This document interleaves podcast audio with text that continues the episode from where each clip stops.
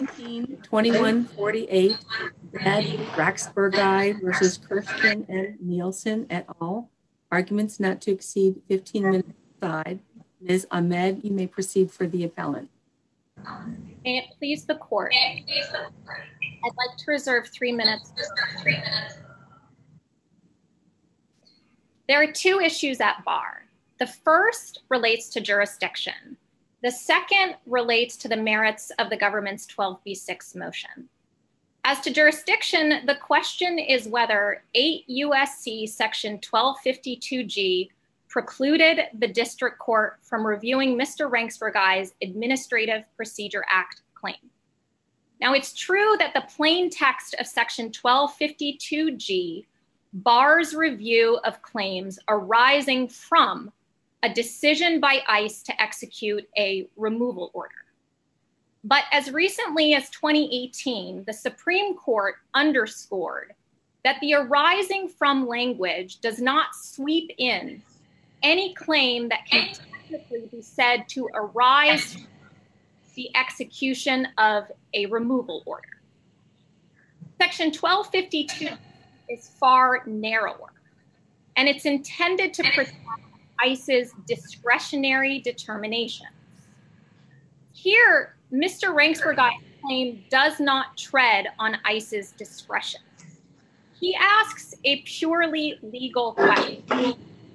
Whether ICE misapplied federal common law in refusing to adjudicate his stay of removal application. That question, he says, falls outside the ambit of section 1252g because hmm. regulation 241.6, which governs stay of removal applications, does not contemplate ICE refusing to adjudicate a stay of removal application. But didn't it dismiss it as moot? ICE dismissed Mr. Rranxburgaj's stay application as moot under the Fugitive Disentitlement Doctrine. It did not. But once it dismisses it as moot, any stay is lifted and they're executing a deportation order, correct? That is only the case if we buy into the fact that that action falls within the ambit of regulation 241.6. Why is that? Do you have any case law for that proposition? Because it seems to me MUSA pretty squarely controls here. I would say that if we look at MUSA, the court in MUSA went specifically to the language in regulation 241.6. And it tells us right here that MUSA's petition challenges the Attorney General's refusal to grant his stay of deportation. Now, MUSA is asking for a revisitation on the merits. And what the court says is that's wholly within the discretion of the Attorney General. And then it cites to the applicable regulation, which says that the district director in his or her discretion and in consideration of factors listed in 8 CFR 212.5. Can you explain to me why that distinction matters? Because I'm not sure I follow why the distinction as to whether if they deny it or dismiss it as moot, that matters for purposes of whether they are executing the deportation order. I think it matters because MUSA was squarely revolving around a denial on the merits. And if we look at what ICE is allowed to do under its own regulations. But do you have any, I'm sorry to interrupt you, I apologize. Do you have any case law for the proposition that dismissing it on the merits is different in any context from denying it as moot for purposes of this? I do not have case law on that point. What I do have are out of circuit cases from the Third Circuit, the 11th Circuit, and the Ninth Circuit, where a legal question exception has been applied to Section 1252G in the non-habeas context. But in MUSA, it was only in the habeas context, correct? Well, I think that's a question. It was a habeas case. But it was based on the suspension clause. Well, that is what the government's arguing. It's saying that MUSA relied on St. Cyr and St. Cyr was a suspension case, and therefore it's translating that into MUSA. I would say that St. Cyr has a footnote that specifically says it's not making any determination whatsoever about Section 1252G. So while we are looking at a habeas petition in 2004, we have to understand that, yes, the Real ID Act came into play the next year, and it effectively moved the habeas petition into 1252A5 territory. But that doesn't mean that Section 1252G somehow precludes a situation that we see, for example, in Hovsepian, where a petitioner comes forward and says, the INA is trying to remove me and it's not allowed to retroactively apply this new regulation. Court, you have the right to look at that legal question. And the court there said it can do that in both the habeas and the non-habeas context. And prior to that case, it had not issued such a ruling in the non-habeas context, but it did that in Hovsepian. And then we see a number of cases, most recently in 2011, from the 11th Circuit coming out and saying there is this legal question exception to 1252G in the non-habeas context. And I also think it's important for this court to consider its decision in Blakey-Toloso. There, the court reviewed an immigration judge's rejection of a an adjustment of status application. Now, the government argued there, this court can't review that because adjustment of status denials are purely discretionary. This court, however, said there was a purely legal question at issue. And that was whether the immigration judge had violated Bureau of Immigration Appeals precedent. And in explaining why that question was reviewable, it said that it's unequivocal that under administrative law, agencies are not allowed to ignore their own regulation. And so here, if we go back to 241.6 and we read the language in that regulation, what we see is that ICE has discretion, but it also must consider humanitarian factors. It says his or her discretion and in consideration of these factors. So we're dealing with this conjunction that effectively says ICE may exercise its discretion in consideration of these factors. And if it considers these factors and it decides not to grant the stay of removal, that squarely falls within ICE's discretion. What we're saying here is ICE made a decision that falls outside the ambit of 241.6. And because it made a decision outside of that regulation, that regulation is not captured by section 1252G under MUSA. Because there are threshold legal determinations that this court has recognized it may decide. And in Prevet in 2017, this court said that when we have a predicate legal question that does not touch on ICE's discretion, we can review that predicate legal question.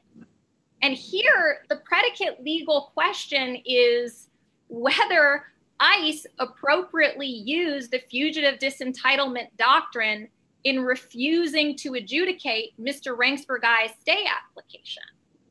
That refusal does not fall within 241.6. So we have a legal question that this court can review.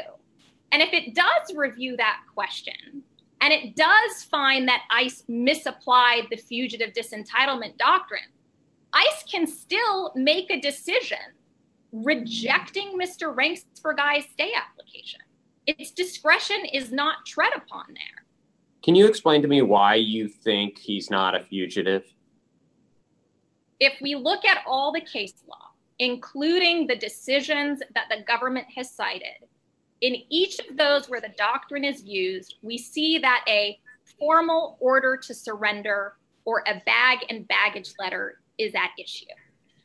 That is not the case here. Moreover... But that's not that's not typically how we define fugitives. Correct? Is it? Go ahead. I think we can go to ICE's own field manual to look at how to define fugitive. They have a section in their field manual that discusses voluntary departures. And it's very clear that if a non-citizen does not appear for a voluntary departure, they are not a fugitive at that point. It's only when ICE issues a notice to surrender and then the non-citizen fails to appear in accordance with that notice that the individual is deemed a fugitive under ICE's own field manual. And when we look at fugitive disentitlement case law from this circuit, what we're dealing with in the immigration context are individuals who are at large, who are flagrantly evading authorities, and who are, as in Garcia Flores, ultimately arrested to be brought to justice. But isn't your client flagrantly ignoring authorities and not appearing for a hearing, not agreeing to appear? I mean, that'd be no different than in a criminal case, a fugitive abroad where we know where the person is and can't get them back to the country. I think that there's something different between an individual who is transparent with ICE and counsel about exactly where he's going and why. In Casage and Shergway, this court explained that the fugitive disentitlement doctrine was being applied because petitioners did not maintain contact with counsel and with ICE. And that's simply not the situation we have here. We have a situation of ultimate transparency where Mr. Rranxburgaj was clear that he was going into sanctuary to prevent the premature death of his wife. That honesty and transparency is what we see the court talking about in cases like Shergway and Casage. And that is... Isn't your client in sanctuary to avoid arrest? I mean, that's the purpose of sanctuary, is it not? To give him safe haven from ICE? I would say he is in sanctuary awaiting a merits determination on his day of removal. I mean, you said he can't be a fugitive unless they try to arrest him, but he's in sanctuary to try to keep them from attempting to arrest him. I mean... Um, they have not issued him a notice to surrender, Judge. Up, I know. They've issued him notices to check in, and he's potentially violated and refused to check in, has he not? One single check-in he's been asked to attend, and he did not attend that particular check-in. Well, and he intentionally refused, right? I think... I mean, it it wasn't an accident. I mean, it was an intentional act of not checking in, right? He did not want his wife to die prematurely, and that's what he told ICE. Sure. I've got one question that's really not an issue in the case, but the, the motion to stay that he requested was a one-year stay, and the one year has already expired. I mean, is the is the case moot because he's already he's, he's already avoided ICE for a year, and he only asked for a, for a year?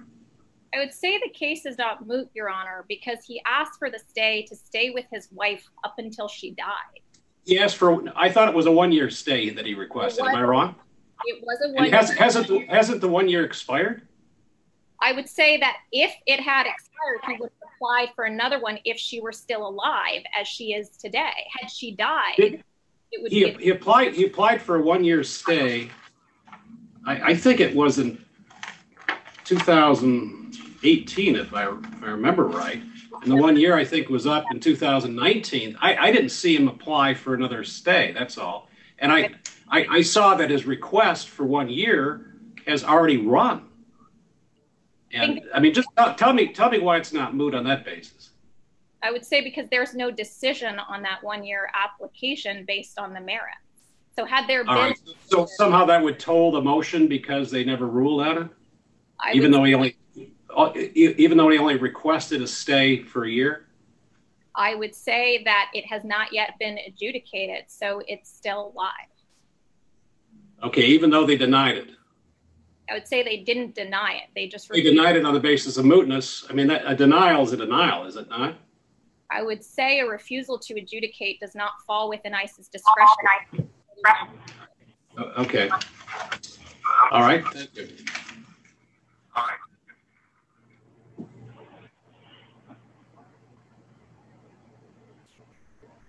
Thank Your Honors. May it please the Court, Max Weintraub for the United States. This Court should affirm the holding of the District Court below. The District Court correctly held that 8 U.S.C. 1252G precluded subject matter jurisdiction over appellant's claims a holding that has been strengthened by the Supreme Court's recent decision in Department of Homeland Security versus Regents of the University of California and the discussion in that case of Reno versus uh, American Arab Anti-Discrimination Committee. The Supreme Court in that case reiterated that 1252G expressly covers three decisions explicitly listed in the statute. The relevant one here is the decision to execute upon removal orders. It simply offends the notion of the plain meaning of those words for uh, Mr. Rranxburgaj to argue that he is not seeking to block ICE from executing his removal order.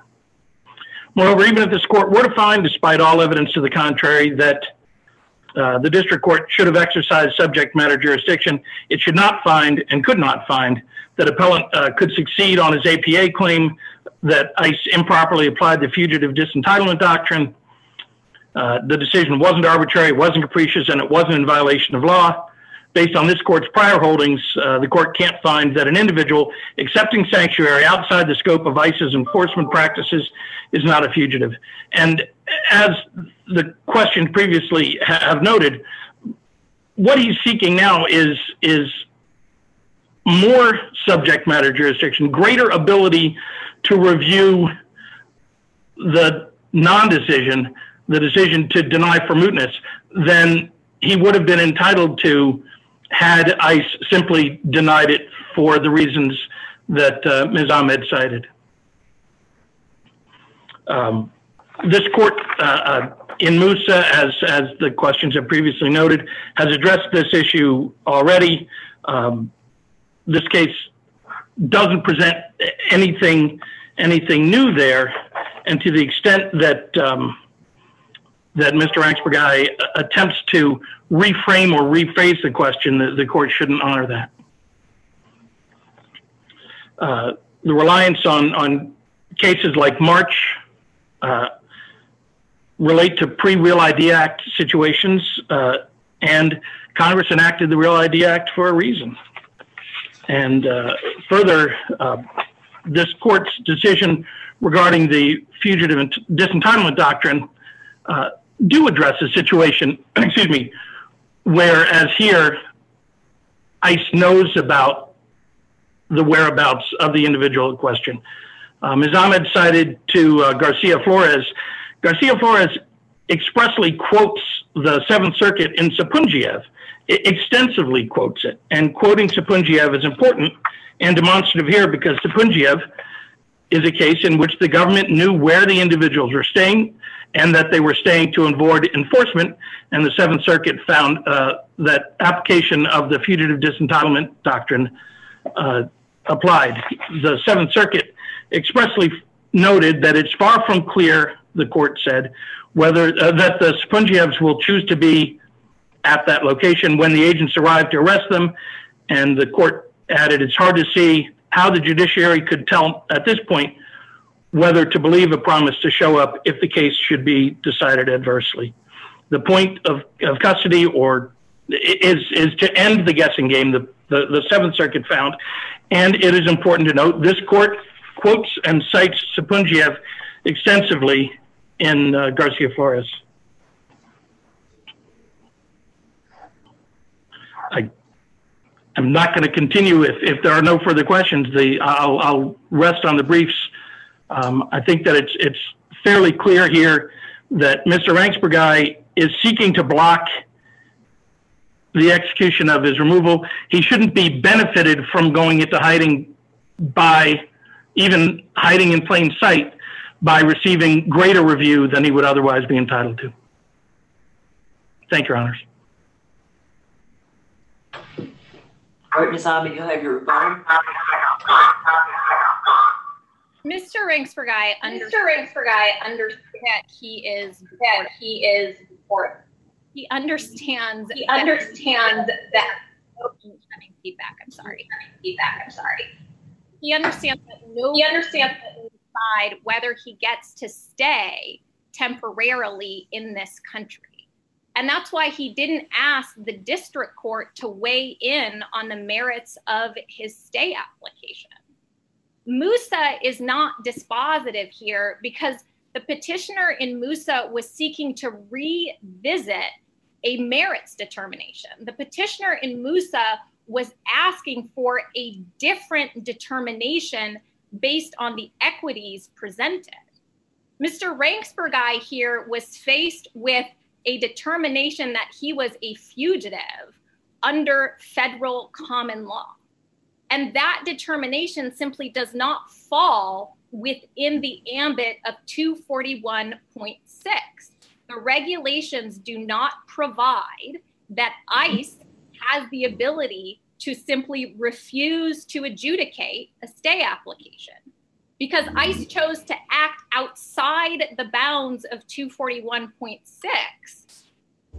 See, isn't isn't a denial of a stay application an adjudication? I would say it's only an adjudication provided it follows what regulation 241.6 says. No, you, you said it's not an adjudication. I, I think if a petition is denied, it is adjudicated. And whether it's it's whether it's denied on the merits or it's denied on mootness or it's denied on statute of limitations or it's denied on some other grounds, it is adjudicated. And you're you're arguing you're, you're arguing the basis for the adjudication, not not that it wasn't adjudicated.